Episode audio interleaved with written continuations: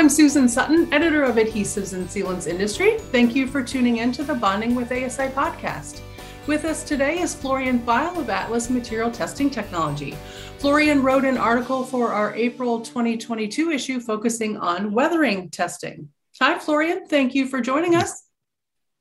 Good morning, good afternoon. so, when we think about weathering, what environmental factors do we actually need to take into consideration? So actually, when we talk about weathering, we talk about all the factors a material or a product faces in an environment. An environment can be an outdoor environment or an interior environment.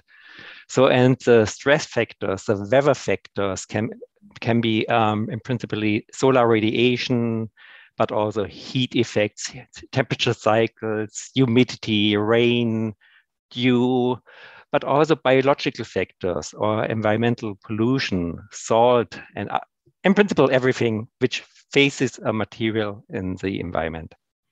So when we you know think about all of those different factors the mm-hmm. weather different environmental issues how can those things impact adhesives and sealants in their long-term performance so in principle all of these stress factors, stress factors, they have a stress on the material. So materials age to, uh, due to uh, these factors.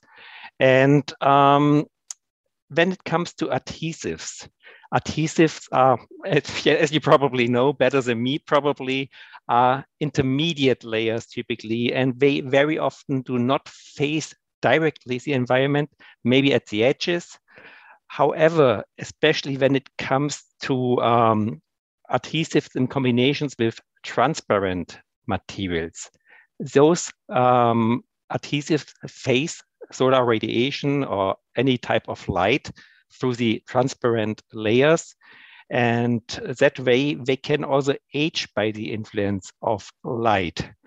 And um, humidity definitely also always plays a role because humidity can um, migrate into the materials from the edges. But when you have adhesive in combination with plastics, um, humidity can also migrate through the plastics and affect the adhesives negatively.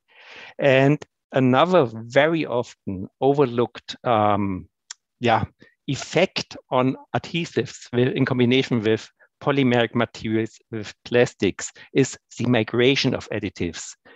Um, with weathering, you typically uh, look at um, long-term aging of materials. This can be months, this can be uh, years, this can be yeah, 30 years, for example. And in these long periods, additives migrate from the adhesive into the substrate, into the plastics, but also the other way around. Uh, and this can be plasticizers and any type of additives.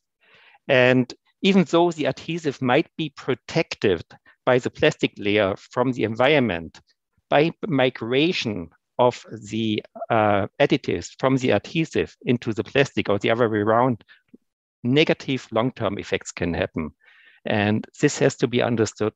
So, and yeah, that's why weathering testing is important, even if the adhesive is not necessarily directly facing solar radiation. Mm-hmm. Okay, so let's dig into the testing now. I guess, you know, in a perfect world, natural testing wouldn't be so time consuming, right? but how can testing be accelerated so companies can get their results a little bit more quickly? Yeah, it's always a balance between realism and exploration. So um, actually a lot of real world testing is done where a lot of outdoor exposure is done. However, yeah, as you mentioned, um, um, you, you don't want to wait 30 years to get the results. So you have uh, you need some acceleration. And um, there are different approaches to acceleration. With artificial weathering, for example, you can use artificial yeah, light sources which simulate solar radiation like xenon arc radiation or fluorescent UV um, radiation simulates the UV part, so the most critical part of solar radiation, I would say. And so in principle, um, you can also simulate the other environmental factors like humidity, temperature effects. So however, there are two approaches to acceleration, and one is what we call time compression. And for time compression, you take the maximum um, levels of the stress factors. This can be the maximum irradiance, the maximum intensity, uh, materials phase at, at, noon, the maximum temperatures, materials phase, the product phases in the environment. However, you apply those maximum levels continuously. In that way, you get to the, the same amount of stress in much shorter time periods. So, and that's what we call time compression. And the other factor is intensification. And with artificial testing, you ca can increase the lamp power to intensify, to increase the irradiance, and you can test at higher temperatures. And this gives you additional acceleration. However, you're, cha you're changing a lot comparing to the natural environment. And it's typically, you don't necessarily can expect good correlations when if you do intensification.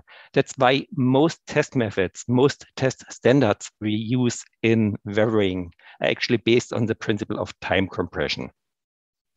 So, which testing standards do actually address uh, weatherability? Can and can you share some best practices? Yes. So, in principle, there are um, best practices on the ASTM level. ASTM G151 is a general guidance on artificial testing, artificial weathering testing of any type of material. So it's general. Um, and there are similar standards which go more into the different testing technologies, the different light sources. So ASTM G155 is xenon arc weathering general. And um, ASTM G154 is fluorescent UV device weathering the only the UV part, as mentioned previously. Um, and all of the methods have, have their benefits and their disadvantages, but these are general methods. And there's also similar ISO standard, ISO 4892-2 is, for example, xenon arc weathering of plastic materials and and this combination, it's a basic standard. So many um, standards refer to this basic standard as well. However, when it comes to adhesives, there are, I think, two internationally accepted standards. One is the ISO 9142, which, as mentioned, refers to the ISO 4892 series of testing of general test methods. And there is the ASTM D904 also on um, testing adhesive with references to ASTM G155 um, xenon arc weathering of testing uh, of um, xenon arc weathering in general. Yeah.